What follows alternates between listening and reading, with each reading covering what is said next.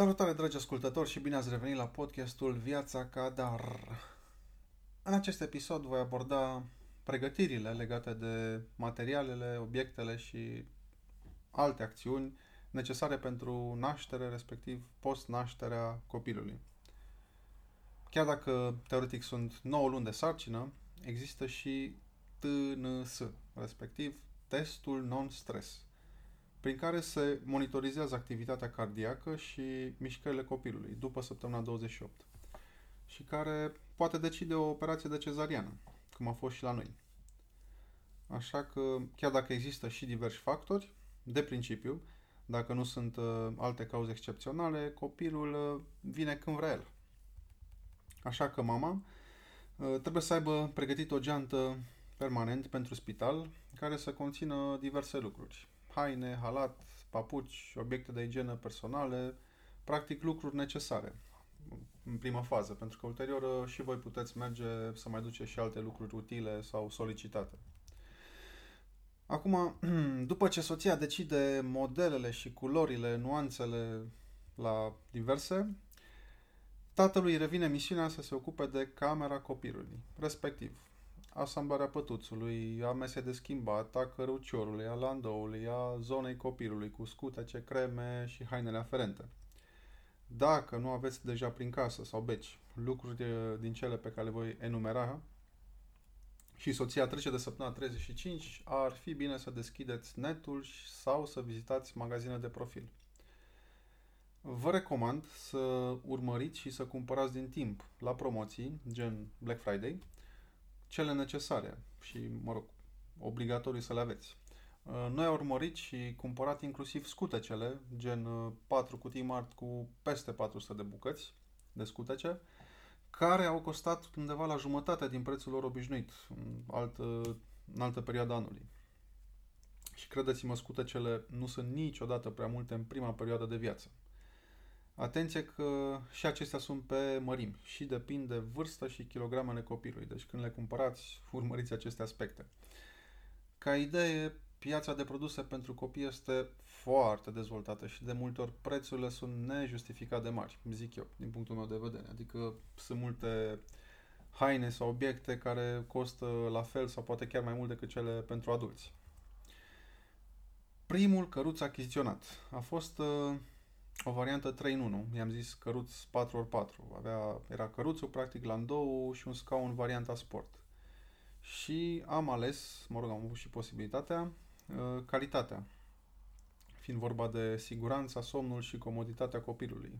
Practic, în primele, prime luni de, de viață. Și, bineînțeles, a fost cumpărată tot la ofertă. Uh, Ulterior, după ce am început să ne deplasăm prin uh, țară, gen Brașov-Oradea, unde sunt uh, bunicii numărul 2, și copilul a mai crescut, am optat și pentru căruțul numărul 2, care este unul foarte ușor, pliabil și ocupă foarte puțin spațiu. Acestuia am zis căruțul decapotabil. O să vedeți când faceți bagajele că o să conteze și acest aspect. Legat de pătuți, uh, am optat pentru un model de mijloc, ca și cost. A urmărit uh, doar să aibă practic două etaje pentru saltea.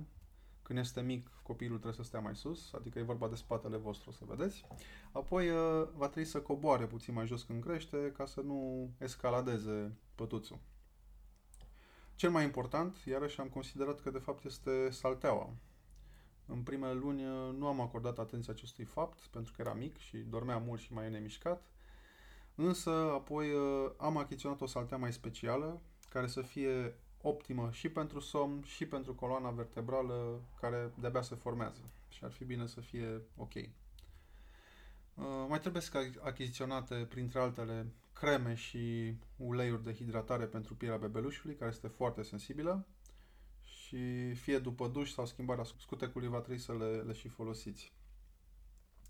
Uh, când va fi externată soția și copilul, cei din spital uh, vă vor recomanda o anumită firmă de lapte praf, uh, în funcție de contractele pe care le au, că și ei primesc sponsorizări. Noi am schimbat de trei ori firma până a fost ok.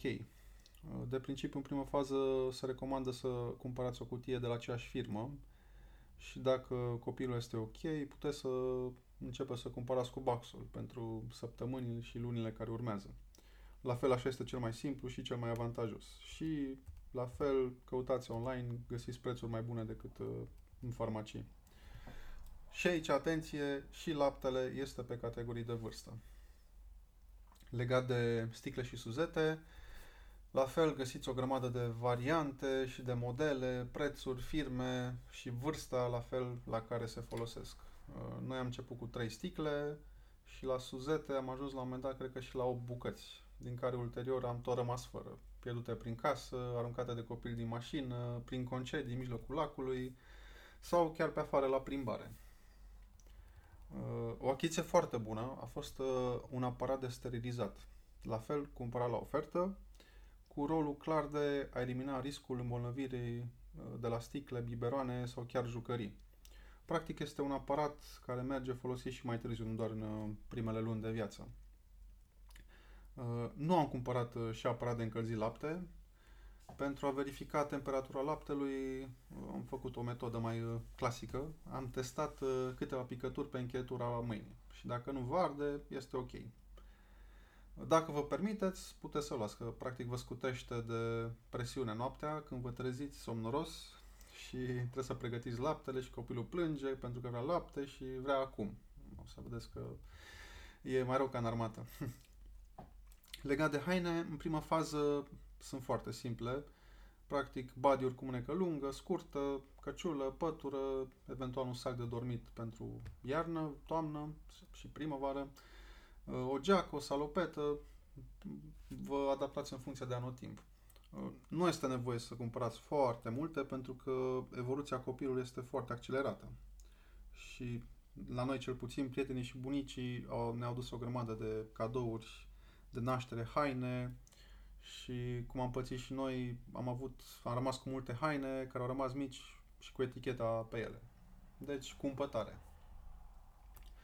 O, o cheltuială mai uh, inutilă mi se pare cea legată de hamul de purtare.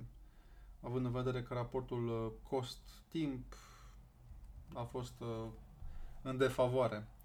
Practic l-am folosit că într-un concediu prin munții Apuseni, uh, Cred că Robert avea undeva la șase luni și mi-a cam rupt spatele când am vizitat uh, diferite obiective din zonă. Poate vă vă place, o să fie util, noi îl avem aproape nou. După o anumită vârstă nici n-am mai vrut să, n-am mai vrut să stea acolo, mai ales după ce începe să meargă, nicio șansă. Uh, legată de, legat de camera copilului, uh, ideal este să aveți o camera copilului sau un spațiu al lui, mai ales după o anumită, după câteva luni, că practic în prima perioadă o să fie lângă patul vostru. Ca idee, cu cât crește, o să vedeți că oricum o să-și extindă împărăția peste tot, deci toată casa.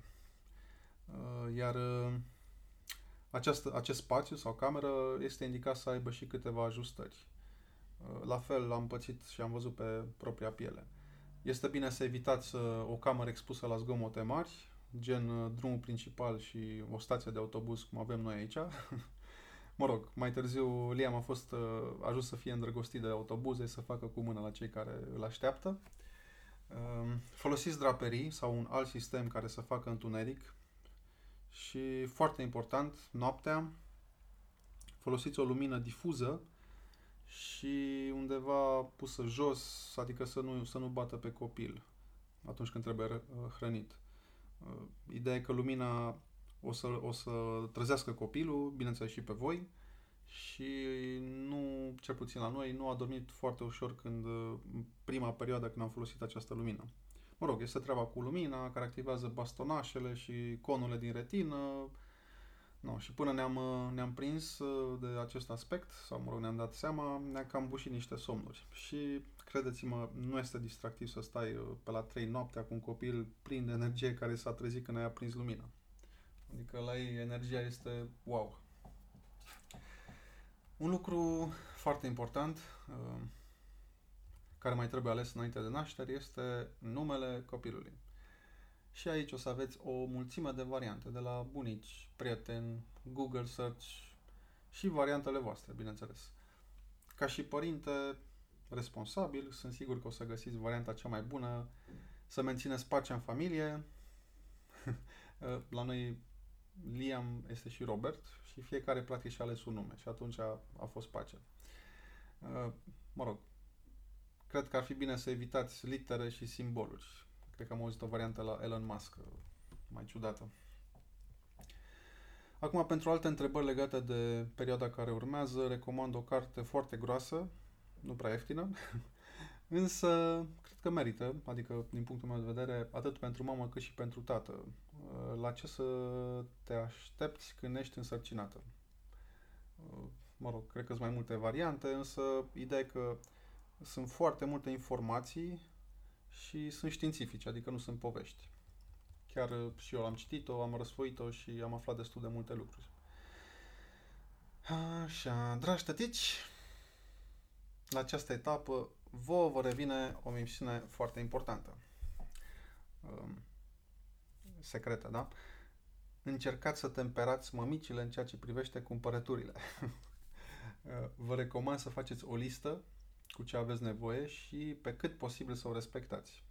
Și noi am avut o listă, însă recunosc nu am reușit să temperez uh, vulcanul și am cam cumpărat și lucruri pe care le-am utilizat puțin sau deloc. Mă rog, nu neapărat eu, mânea soția cu ele.